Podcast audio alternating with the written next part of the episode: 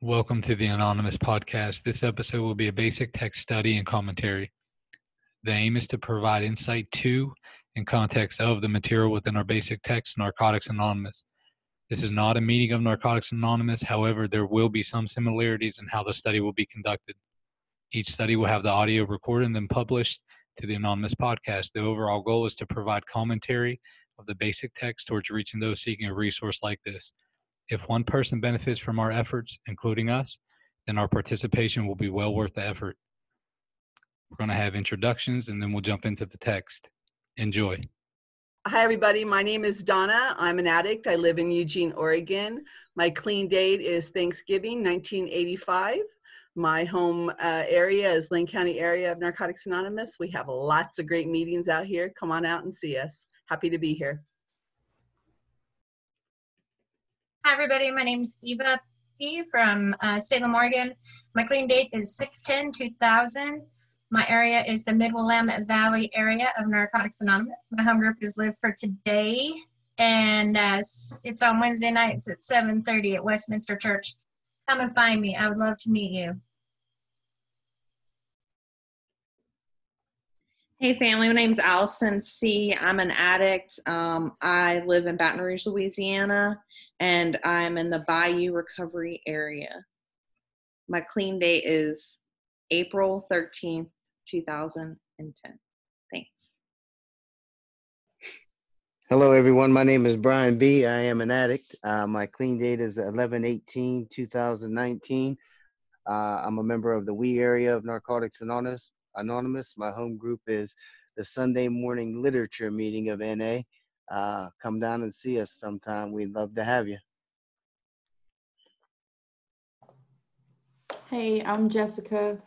I'm from Berea, Kentucky, and we're part of the Kentucky Survivors Area. My clean date is December 1st, 2015, and my home group is NA as such in Nicholasville, Kentucky. We meet Monday nights at 7.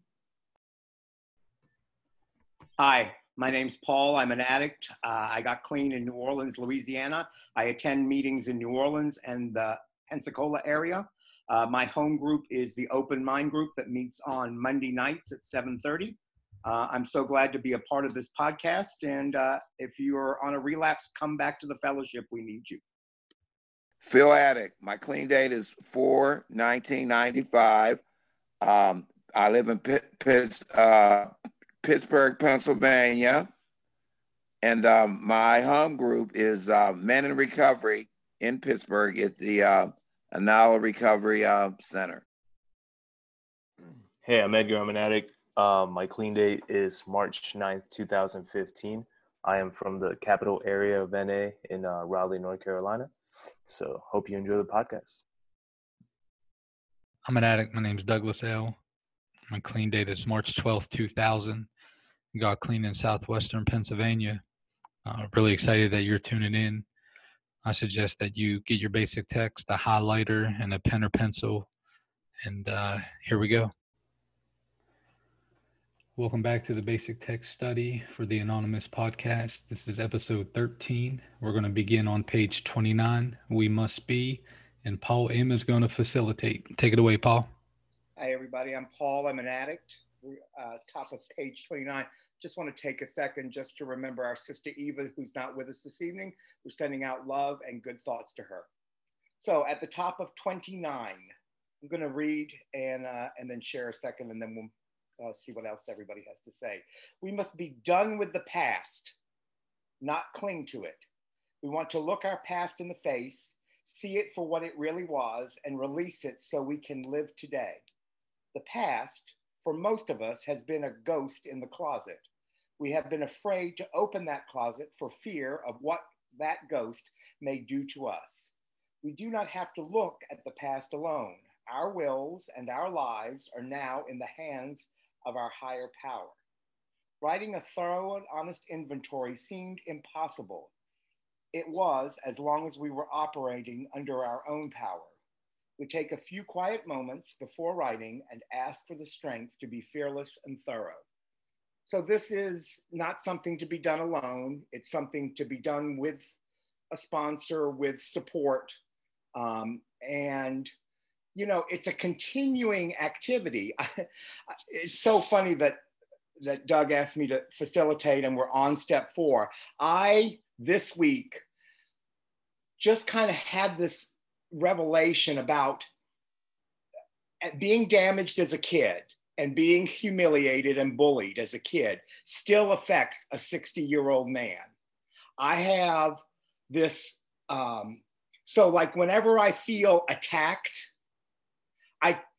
I'm much better nowadays of not attacking back, because that's what I did when I was, you know, when I got here. That's how I reacted to the world. So I don't do that as much, but what I do have is this internal dialogue of, if they say this, I'm going to come back with this. And then if they say that, then I'm going to do this. And it's just a lot of energy to protect the ego. And I don't want to do that. I don't want to walk in the world as hostile. I want to see it as loving and caring as my higher power. And it's just something it's just kind of unfolded to me very recently, of this need to attack back and surrendering, starting to surrender that and feeling taken care of by my higher power. So I don't know, that's just for me, that's the things that's coming up this week. Anybody else got something on these first two paragraphs? Donna. So I think I've told you guys that I've been working on a 4th step for a while now. And when we got shut down from the pandemic, I put it aside. I just like, because I had never done an inventory where I didn't have, like, in the most painful parts, I didn't have somebody like I could grab a hold of, I could hug, I could touch, I could have somebody was sitting beside me if I needed to, just to go through that stuff. And so I put it aside. You know, and most people will tell you that stopping in the middle of an inventory is a bad idea. Continuing when I was alone like that felt like a really bad idea too. I have restarted, and I found the support online that I've needed to do that. And my sponsor and I figured out how to spend a little time together outside, socially distanced, you know, kind of thing. So when I'm ready to share my 5th step, she'll be, you know, we can figure out how to do it. I think one of the things that's very important for me is where it talks here about being honest and thorough. You know, there's always, you know, new things we're going to learn. You know, 35 years later, I'm doing another inventory. I'm still learning some things about myself, about why I do what I do and how come I keep getting myself into certain situations. But doing just the best I can with the step I'm working on. You know, I look back at the 4 steps, the inventories I've done in the past, and to the best of my ability, they were thorough and honest. I wasn't holding back anything. I wasn't trying to keep secrets from other people. Maybe I was trying to keep some secrets from myself, you know, and that stuff just comes up over time. You know, again, like we talked about last week, like there's nothing I can't ask my higher power to help me with. Nothing at all. And certainly writing an inventory, you know, helping me be thorough and fearless and safe, you know, is very important. So that's all for me. Thanks, Donna. Anybody else? Brian, why don't you do the next 2 paragraphs, please?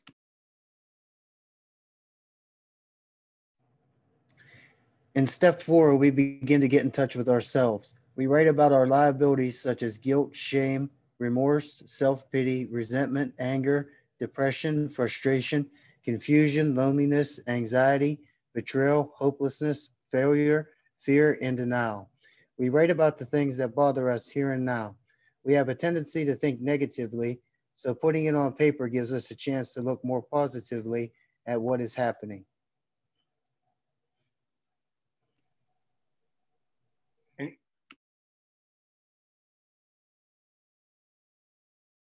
Anybody got a comment about all those lists of, I guess, character defects? I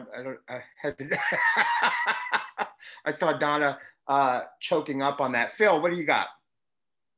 Yeah, that was good. You're saying character defects. I'll just say forms of all those negative reactions that definitely before writing the fourth step, I was consumed with all of those things, not really realizing the importance of listing them and the freedom that goes on with them, and just thinking of things in writing a four-step, how hocus-pocus stuff can be, but looking at it for what it is, I don't want those things now. You know, some time has gone by. I don't welcome or cherish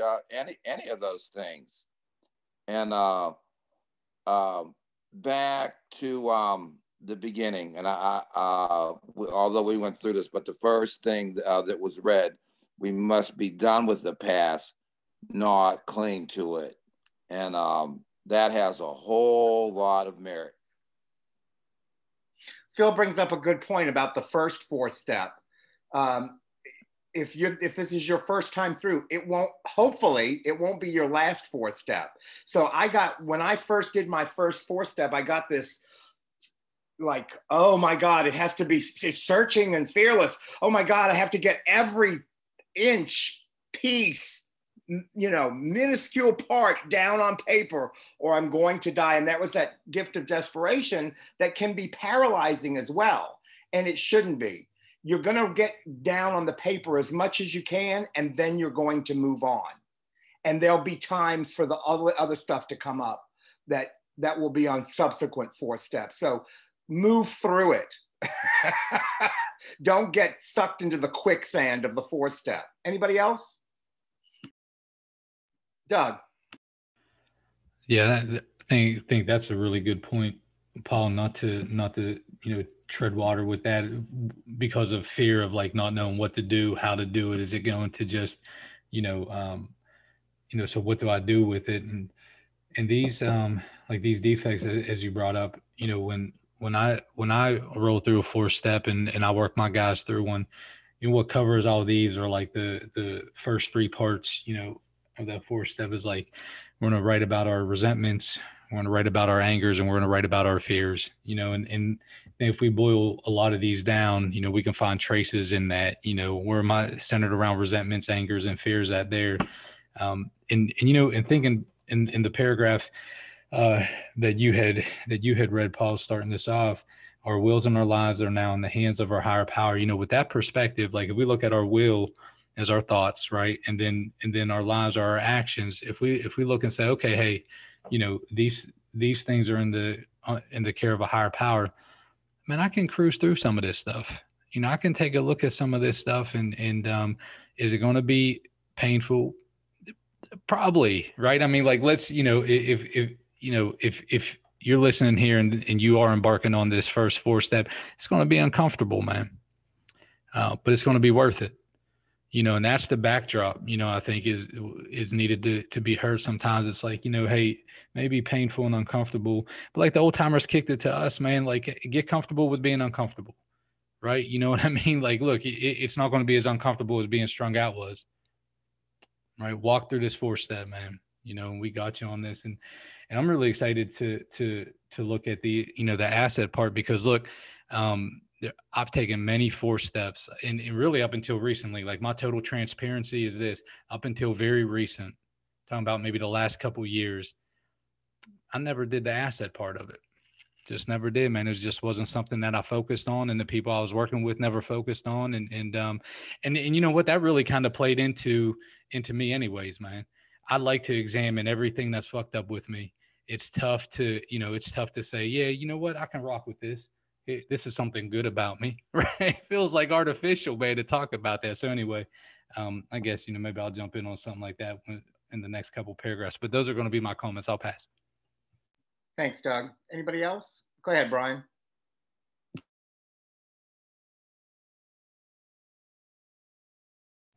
Oh, sorry. I just had to give it some thought here. And, you know, I think whenever I wrote this out, you know, a lot of things came up for me personally. And a lot of it had to do with shame, remorse, just for a lot of the things that I did, you know, to get the next one. And, you know, once I put it on paper, because, you know, I might have shared before when I wrote out my first step, it was kind of like a fourth step because I just wanted to get this stuff written down somewhere because I had to face it because I just wanted to be free of it. And, you know, it was really, really hard to look at, you know, the things that I did that I would never think about doing now that I'm clean, and just the freedom that came from writing it and, you know, and then eventually sharing it with my sponsor. And, you know, just from my experience, a friend of mine and I were riding to a meeting the other day, and he was sharing with me, of course, we were talking recovery, and he was sharing with me about how he's stuck on the fourth step and, you know, how he really doesn't want to look at a past relationship. And I felt his pain there. And I just let him know that, you know, in a loving way to like really try to get it done, you know, and keep moving with it, because if you get stuck on it, you know, it's not a really good spot to be in my opinion. And, you know, he received that, and hopefully, you know, he's moved on.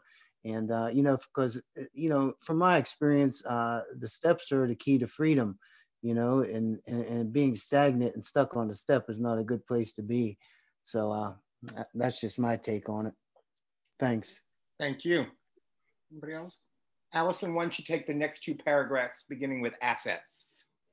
Sure. Assets must also be considered if we are to get an accurate and complete picture of ourselves. This is very difficult for most of us because it is hard to accept that we have good qualities. However, we all have assets, many of them newly found on the program, such as being clean, open-mindedness, God awareness, honesty with others, acceptance, positive action, sharing, willingness, courage, faith, caring, gratitude, kindness, and generosity. Also, our inventories usually include material and relationships. We review our past performance and our present behavior to see what we want to keep and what we want to discard. No one is forcing us to give up our misery. This step has a reputation of being difficult. In reality, it is quite simple. Yeah, as we're reading the liabilities and then the assets, I wrote under the liabilities, the problem, the disease, and then under the assets, I wrote the solution and the spiritual principles. And I guess for me, what stands out is like a lot of these are opposites of one another.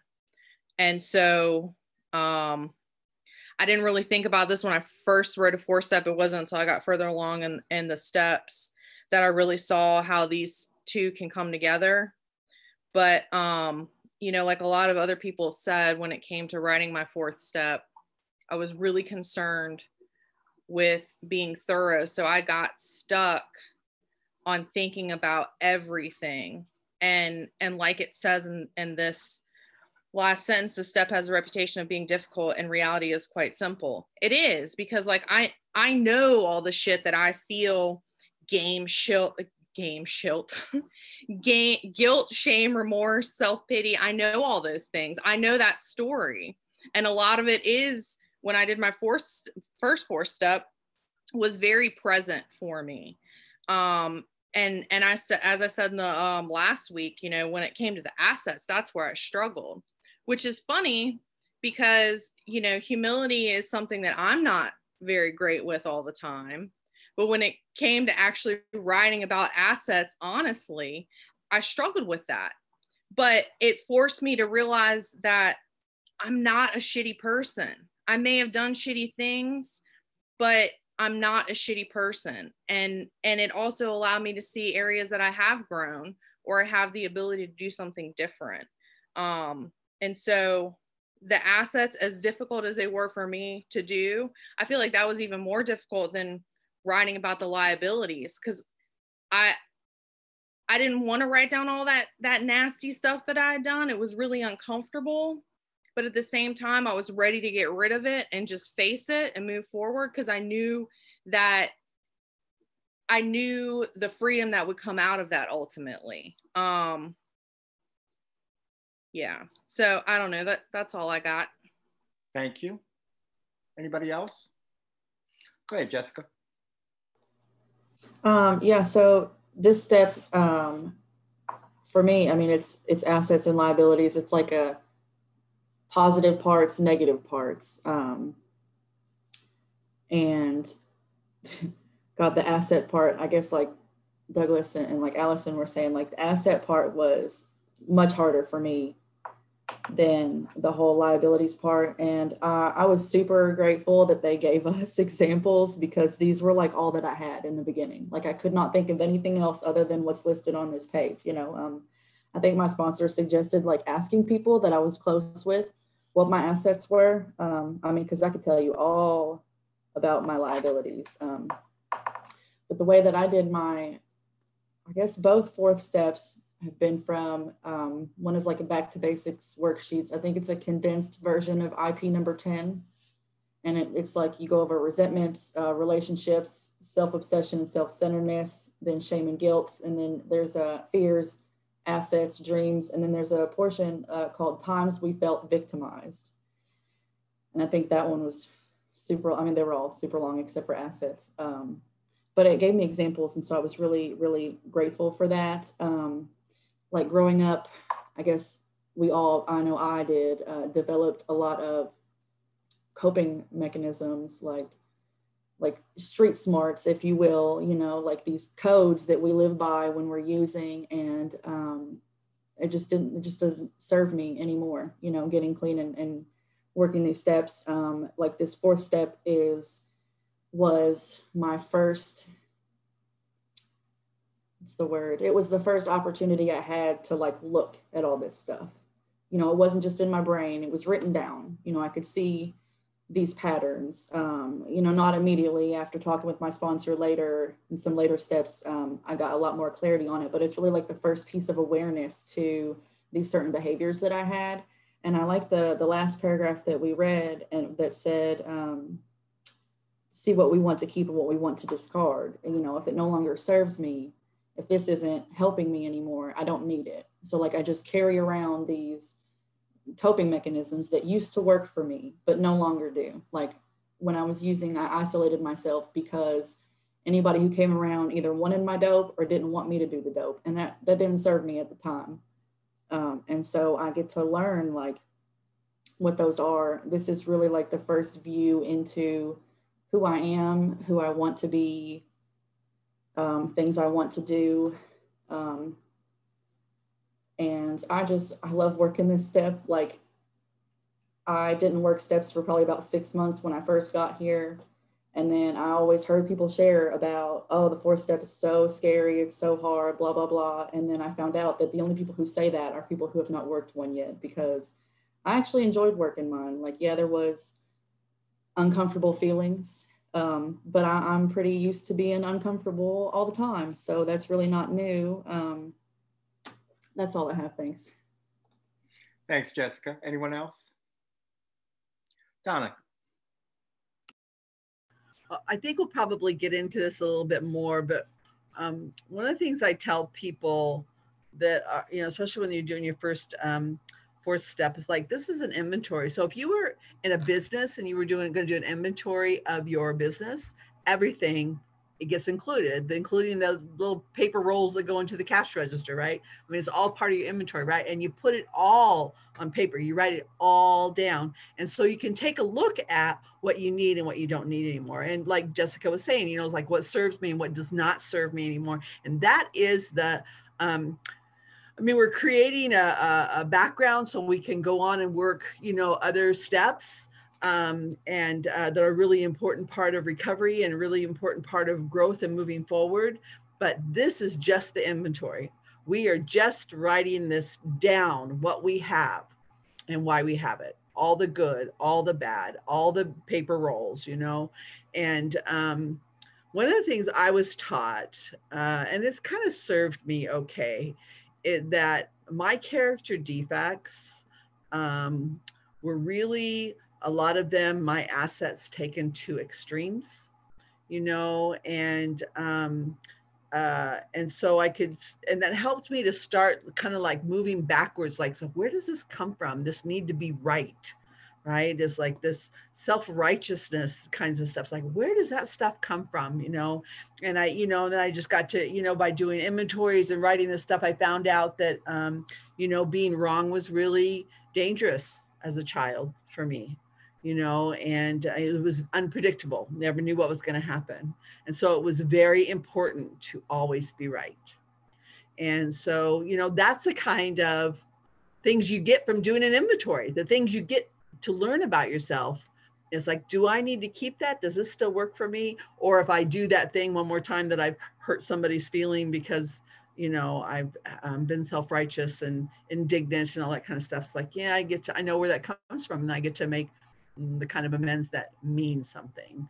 So we're setting a, you know, the base to move forward, but it's just the base that we're working on at this point. Thanks, Donna. Do I want to be right or do I want to be happy? That's the big question for me all the time. Edgar, why don't you pick up at the bottom of 29, we write our inventory and read for the next two paragraphs, please. All right. We write our inventory without considering the fifth step. We work step 4 as if there were no step 5. We can write alone or near other people. Whatever is more comfortable to the writer is fine. We can write as long or as short as needed. Someone with experience can help. The important thing is to write a moral inventory. If the word moral bothers us, we may call it a positive negative inventory. The way to write an inventory is to write it. Thinking about an inventory, talking about it, theorizing about the inventory will not get it written. We sit down with a notebook, ask for guidance, pick up our pen, and start writing. Anything we talk about is inventory material. When we realize how little we have to lose and how much we have to gain, we begin this step. You know, I was also, I guess it kind of relates to the last little sentence on the paragraph before that, that talks about this step has a reputation of being difficult. In reality, it's quite simple. And I remember every time I would get clean, I'd hear about the 4th step, and people just like, it seems like before you do the 4th step, everybody's talking about how bad it is, right? And while you're on it, everybody's like, oh my gosh, like I can't get my 4th step done. It's so emotional. It's so this and that. And, you know, it is like, there is a lot of stuff that we write in there, but you know, my experience with the 4th step was, you know, when I got to it after doing a thorough 1, 2, and 3, it's like, I felt ready for it. Right. Like I felt like I had done taken the steps necessary to get to the point where I could be honest with myself and write about this stuff. And it didn't mean that when I started writing some shit I've never told somebody, I didn't get emotional or it wasn't difficult, because it was, but I had the willingness to do it because I was like, you know what, I want to stay clean. And this is the thing that I need to do to stay clean. And I think my sponsor at the time had a big impact on that, because he was like, think about all the people that you know that have came in and went back out, and think about how many of those people actually did a 4th step, right? And he was like, I'm not telling you that's going to keep you clean forever, but like it seems to be a pattern that like when people are able to do a 4th step and look at themselves and like, you know, find these things that like happened and assess like the good and the bad about them, you know, work through that stuff. He's like, I see more people stay clean to do that. And it just motivated me to look past the whole, dang, I got to be real honest now, part of it, you know. So I just wanted to point that out, man, because, you know, I still hear that a lot in meetings, like people being very afraid of the 4th step. And, you know, it's like, it says it right here, like thinking about it, theorizing about it, talking about it, it's not going to get it done. Like it's about just sitting down and getting it done. So anyways, thanks for letting me share. Thanks, Edgar. Anybody else? Phil. One thing that stuck out to me was if the word moral bothers us, we may call it positive, negative inventory. And I can honestly say when I got here, the word moral did bother me. So like looking forward into the steps and things like that, and not knowing what was in the step work and the things with moral and doing a inventory, I was really bothered because at the end of my road, I did a whole lot of things I'm not proud of. And I can remember when I was out there, different people would say, you got some low morals, you know, or she got some low morals and this and that. And I always thought, you know, maybe I had to have some kind of a status quo, but with the step, you know, there is no status quo with that. It's just humanness in it. It is what it is, and it's just life. And just what a relief to know that. That's all I got. Hey, Phil, why don't you do the next two paragraphs, starting with a basic rule of thumb. Oh, okay. A basic rule of thumb is that we can write too little, yet we can never write too much. The inventory will fit the individual. Perhaps this seems difficult or painful. It may appear impossible. We may fear that being in touch with our feelings will trigger an overwhelming chain reaction of pain and panic. We may feel like avoiding an inventory because of the fear of failure. When we ignore our feelings, the tension becomes too much for us. The fear of impending doom is so great that it overrides our fear of failure. An inventory becomes a relief because the pain of doing it is less than the pain of not doing it. We learn that pain can be a motivating factor in recovery. Thus facing it becomes unavoidable. Every topic of step meeting seems to be on the fourth step or doing a daily inventory. Through our inventory process, we are able to deal with all the things that can build up. The more we live our program, the more God seems to put us in a position where issues surface. When issues surface, we write about them. We begin enjoying our recovery because we have a way to resolve shame, guilt, and resentment. Wow. Real quick, that's how I got to do my first four step. And it was a direct result of some pain and there was no room inside of me for a situation I put myself in, and there was no escape. Talking about that impending doom. Yeah, there was something over me that there was no escape for me, and the only way out of it, you know, I went here to this part of the country. I went there. I tried to do this and that, and there was no escape. There was no more room inside of me. So I had to do something, and I knew that I was in trouble. And I had to write. I'll just share this and shut up. We have so many tools today that we didn't have back in 95 when I got here. We just had the working the four-step pamphlet, and then they had some other material too that both fellowships had used at the time on writing the fourth step, but it's not like our step working guide, the information that we have now.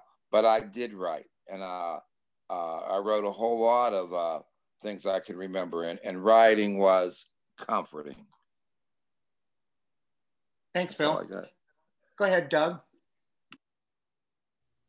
Yeah, the part here, you know, so we begin enjoying our recovery because we have a way to resolve shame, guilt, and resentment. And a lot of that shame, guilt, and resentment for me was all centered around like a lot of my sex history, right? And I think that's a big part of this last piece, and it's one line a couple paragraphs ago, right? It says, you know, a lot of our material is going to be on relationships, and then it's like, well fuck it, maybe I don't have to write about all this stuff, right? But no, it's a part of it, man. You know, and my experience with that is it had been, you know, I may have neglected really getting down to establishing some patterns that cause, you know, me and other people pain, and that, you know, and cloud that communication with the higher power, and therefore, and like I think it was Jessica was talking about, like these patterns that we see through this inventory.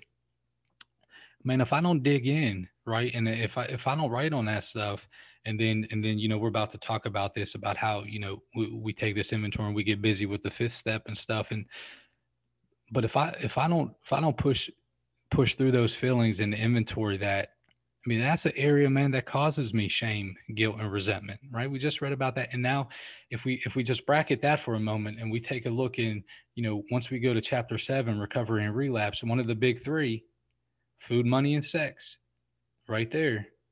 You know, like it ties back to, I need to get out a little bit ahead of this thing, man, dig into it and inventory that, you know, in my fourth step. And what's happened to me was, by doing that, I've identified patterns of things that happen. I have an extensive sex inventory from 0 to 12. I mean, it's disgusting in a lot of ways, but I was able to pull out some patterns there, man, that I carried with me though, or that I needed to kind of like relive somehow, or I needed to be a part of me. But they fucking didn't work for me, man. Like you folk were just talking about this episode. It doesn't serve me, man. It doesn't serve me. But why is it like a default? Like when I hit number 1 on my microwave, it heats the shit up for 30 seconds, right? I don't know how it's programmed or something like that. But that's almost like this was for me, man, until I had to inventory this shit. I didn't know. So why? Like, why is this going on? But when I inventory it, man, and I work it, here's what you people do for me through this inventory, right? This is the process. It starts the process of me having a decision now. I can make the decision, hey, do I keep walking this out or can I change it? And I'll pass.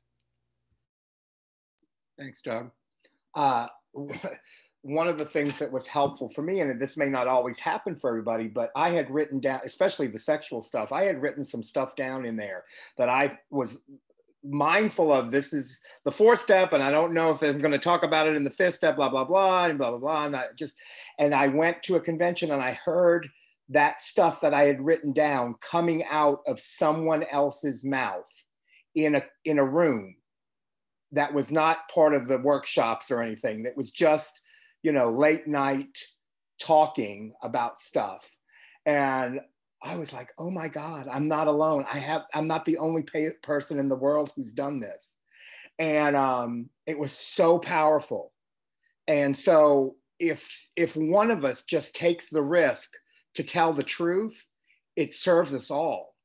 You know, I'm just waiting at any meeting for somebody to just tell the truth so that we can all go home and go, oh, thank God. There was the other thing that came up in this about feelings of pain and panic. Nobody has ever died from a feeling while writing a fourth step. Nobody.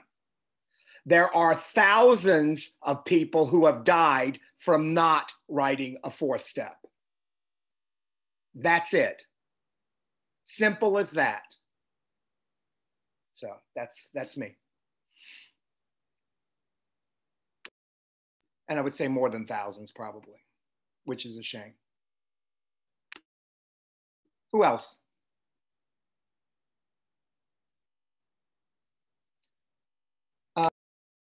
Jessica, how about the next 2 paragraphs? The stress once trapped inside of us is released. writing will lift the lid off of our pressure cooker. We decide whether we want to serve it up, put the lid back on it, or throw it out. We no longer have to stew in it. We sit down with paper and pen and ask for our God's help in revealing the defects that are causing pain and suffering. We pray for the courage to be fearless and thorough, and that this inventory may help us to put our lives in order. When we pray and take action, it always goes better for us.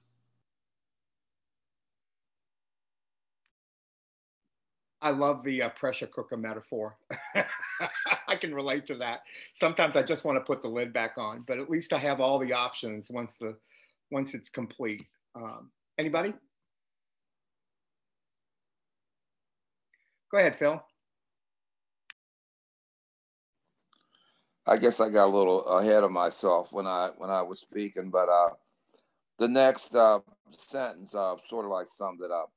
The stress once trapped inside of us is released, and writing things down was definitely a big game changer. And seeing things written down, there was something.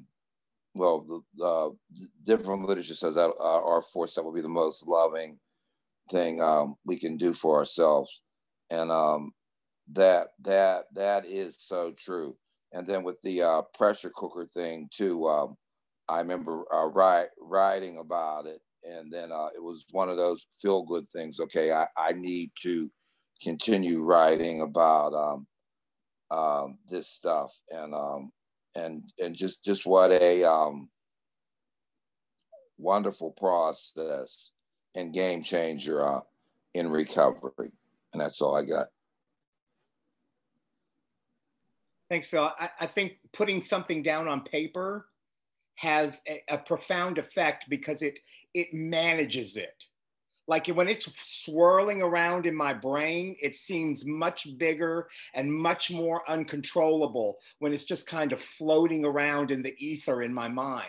Once I put it down on paper, no, whether it's 10 pages or 100 pages, it's finite. There's a beginning and an end, and that seems manageable. It may take a while, you know what I mean? It may take a while to get through it, but there's an ending to it. And as long as I let it swirl in my head, it never ends. It just keeps swirling. And I think that's the thing that's so detrimental to addicts, is this kind of swirling thing going around in your head. You know, I think that's why meditation is so important, is that to deal with some of the swirling. So if you are afraid of that, just start writing. It'll be good. It'll be good. It won't be the last time you write either, but just start writing. There's not a grade. It's not a homework assignment. Nobody got ever kicked out for not doing their fourth step right. You know what I mean? It's not that. It's not a pass or fail. Just write. Anybody else?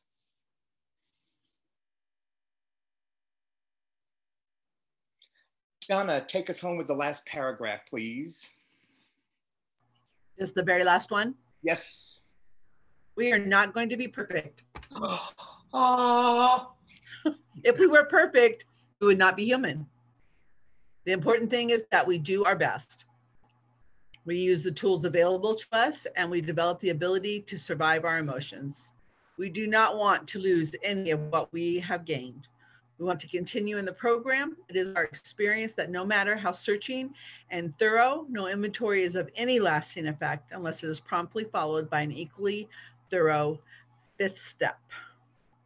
So this is where we start talking about some of the stuff that feels scarier, you know, about being vulnerable, really vulnerable with another human being, you know, letting some of, I mean, we probably let our sponsor know us a bit up until that point.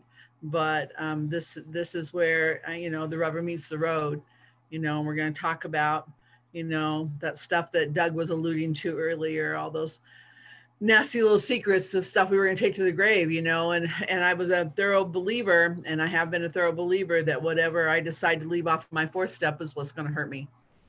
And it's going to come back and it's going to haunt me. And so, you know, I have to find the courage to write it down, and then I have to find the courage to say it. you know, and so we've talked a little bit about sponsorship, you know, we'll talk more about that, but this is where it's important to have a good sponsor. This is somebody who has a program. They know they have worked the steps themselves. It's good if they have a sponsor and if their sponsor has a sponsor, right? And that they have a really good grasp of spiritual principles, you know, so that they know whatever your process is, whatever my process is, whatever my issues are not theirs, right? They don't need to control me or direct me in a specific way, right? And so honestly, that just takes time, you know, and we learn that stuff over time. I was sponsoring people for the first time a year clean in my area 35 years ago. That was a lot of time, you know, and I think a person with one day clean can turn to the person with no days clean and say, this program really works, right? And we, you know, we bring people along. But when it comes to working the steps and trying to get the relief that you're going to get from working the steps, that really, I really could not state any stronger that you really need to have a sponsor who has done that, and they have a good working knowledge, and they have somebody that they can go to as well if they need help figuring some of this stuff out. Thanks, Bonnie. You're welcome. Anybody else?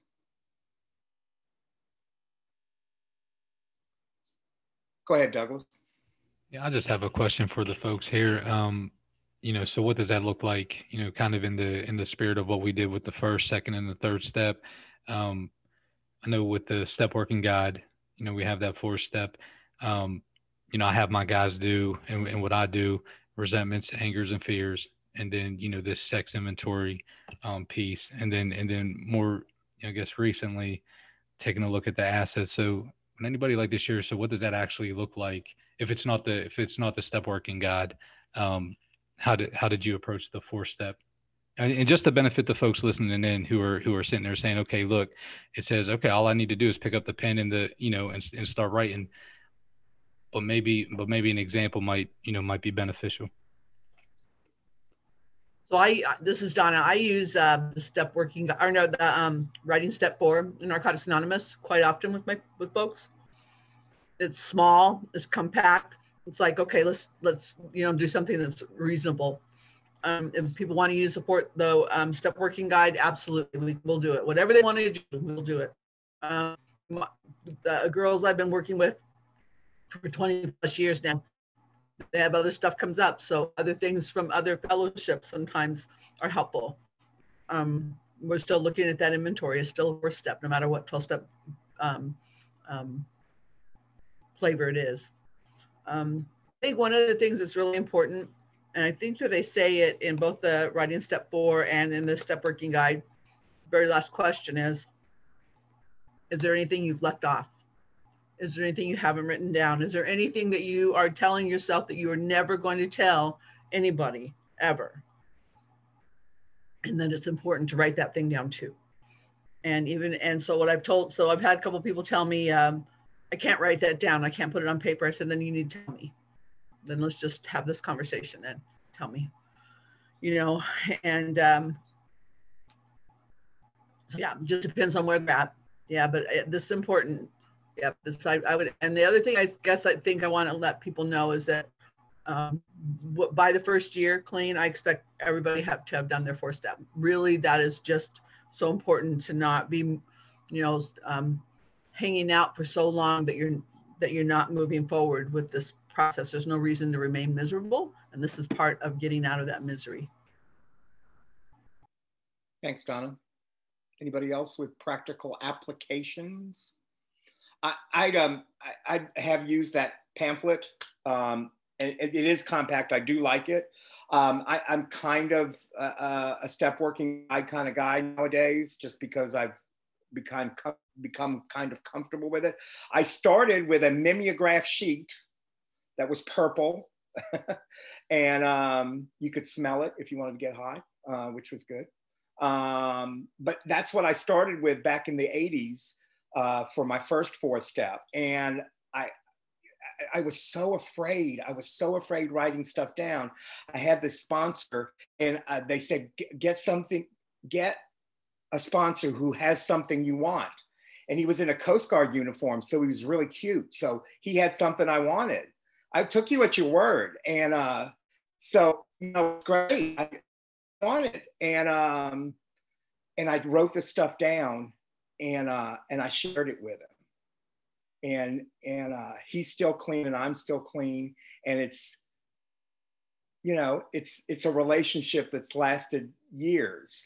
And he was so loving, so caring, and didn't, you know, freak out about stuff that I'd written down. And it was just that moment where you pass through the world that you have been so isolated from for so long.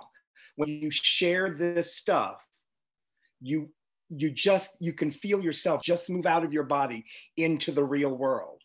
And all the stuff that you thought discounted you from being part of the world and being able to be loved was not true anymore. That everything that was on the paper was the reason people loved you. And that was mind-blowing. They didn't love you for the package. They loved you for the contents. And that's, for me, what the fourth step does. It's a love letter. It's a love letter. That everything inside the box is what people love about you. And all of the dirty, all of the stuff that people want to hear, that's the thing. So if you're standing on the precipice, come out into the world. We want you. We want you to take that step. Anybody else? Phil.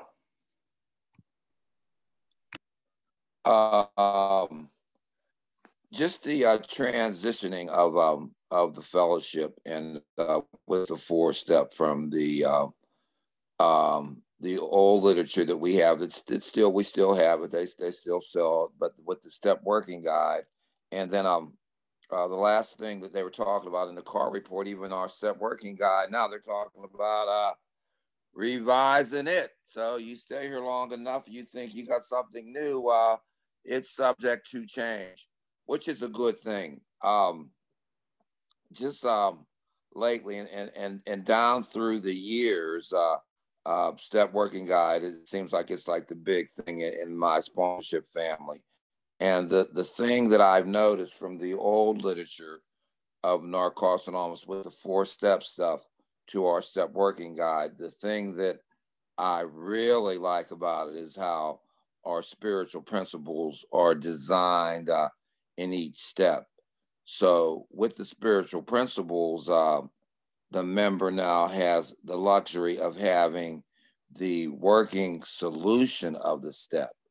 And when we have the working solution of the steps, and especially with the spiritual principles, we now have those keys to freedom. And we have so many keys in all the steps, but and then how it's asking us questions, and it's only the individual can answer the questions for themselves. And that's one thing I love about it, because it does dig deep. That's all I got. Thanks, Phil. Edgar? Yeah, so in regards to that question, I've done it out of the pamphlet, that fourth step pamphlet before, years ago. And then this last time, getting clean, I did it, I guess it's been years too, but I did it out of the step working guide. And I prefer the step working guide personally. But that's only because I like the structure. I like the questions. I really liked how they built off each other and the different sections that they had. When I did it out of the step working guide, maybe my sponsor at the time didn't explain it enough, like what I should have done or something, but it just didn't feel, I didn't feel the same, I don't know, like digging process as I did with the step working guide. You know, that's just what I've done. And I did want to say something real quick about the last paragraph too. I like the part that it talks about not being perfect. If we're perfect, we would not be human. And out of the fourth and fifth step, I feel like that's like one of the biggest things that I got out of it. It's understanding that like I am human. Like, yeah, I'm an addict, but before all that, I'm a human just like anybody else on earth, right? And I think through using, I lost this connection to the rest of the world. And I genuinely thought like, I'm not like these people. And then I get clean and it's like, well, I'm clean now. I'm not like those people because they can do drugs successfully and I can't. And, you know, that's all I knew. And I remember getting to this step. And when I read that shit, like I cried. You know, I was at a retreat or a camp out and I was like working on my step work in the woods by myself. And I read that and like I cried because it was like a huge moment for me that I realized like, you know, yeah, I am an addict and no, I can't use successfully. However, like I'm still human, just like my parents, just like people that don't have drug problems. Like, you know, everybody has their own shit to deal with, right? And this is mine, but like I'm still human. And I don't know, it was just like a big connection moment where like I felt a lot of shit. And anyways, I just wanted to point that out, man. I really like that part of these two steps is just like getting that connection back to the rest of the world, right? Society. Anyways, that's all I got. Thanks, Edgar. Jessica? So I really liked where it said we develop the ability to survive our emotions, because when I was, I mean, I would literally do anything to not feel these emotions. And it's like now we get to not only feel them, but like survive, like these feelings are not going to kill us.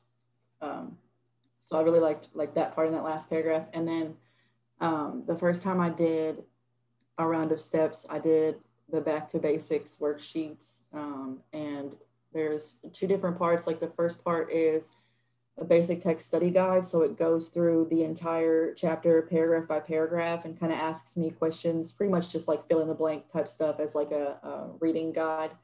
And the next part is the personal inventory worksheet, and which I shared earlier was a condensed version of IP number 10. And it goes through like all the stuff that I said earlier. It was a lot of definitions. When I came into working a fourth step, I thought it was just, I just list my resentments and why I'm angry and my part in it. And really it turned out to be, it was a lot of that, but it was a lot more like non-sexual relationships. What assets does that person bring out in me? What defects does that person bring out in me? A lot of stuff like that. Self-obsession, self-centeredness and stuff. And then here at the end, it says this process is a healing one, a big step in the direction of freedom.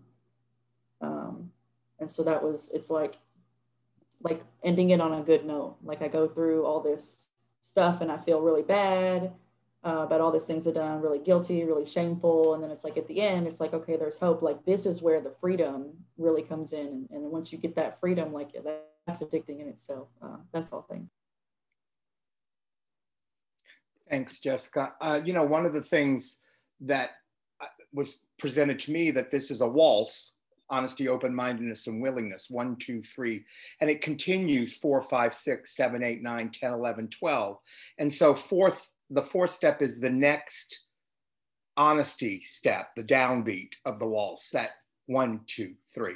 So this is a deepening of my first step, it was explained to me. And I thought that was incredibly helpful, is that the stuff that I'd gotten through in the first step, which seemed overwhelming when before you started, got deeper. And I was very pleased with that kind of enlightenment, because it helped. I had gotten through a first step, so I can get through a fourth step. If you can do a first step, you can do a fourth step. So all we're just asking is just, you know, the peeling back of the onion. We talk about that in our literature, that metaphor is this is just another layer of getting more honest. And so what other spiritual principles come to play in the fourth step? What other things are you called to in the fourth step to kind of put in your toolbox, Donna? So I think for me, this was kind of my first brush with integrity, right? And so what I've learned over the years is that integrity is about if a piece of metal has good integrity, it's like got the same strength all the way through. It's the same all the way through, right? So this is where I was learning, like to show up and to be authentically who I was, to try to be the same, whether I was in the room or out of the room. I was trying to learn to do things differently, you know, and, you know, I've run across people who have just told me total bullshit on their fourth step. Like, I don't know if anything they said was true, but a lot of it was not. Mostly is lies of omission, just leaving stuff out, right? And just really needing to show up. I'm not going to get it all right. I'm not going to remember everything. There's going to be other fourth steps, but really needing to show up with integrity, be who I am, put it down on paper, and then be willing to share what's true about myself, the good and the bad, right? That the assets part you guys were talking about earlier, because isn't any one of us is, what does it say in our literature? I think we might are as good as we thought we were, or as bad as we thought we were. Like there's none of us that are that good or that bad, right? And so this helps me to identify all of that. Yeah, I think one of the byproducts is meaning what you, when you talked about integrity, after a fourth step, I started to, like if someone say, can you do this position or can you do that? Can you volunteer to do this? I would stop, really think about it, and then make the decision. Where before I was, yeah. I want your approval, I want your love. This is the part where we start to see our integrity. Thanks for joining us this evening. Thank you for walking with us on this journey. Please reflect on what was discussed and apply it to your life. Share this resource with anyone you feel led to do so with. Tune in next time as we'll pick up where we left off. We'll chunk these in hour-long sessions. Namaste and God bless.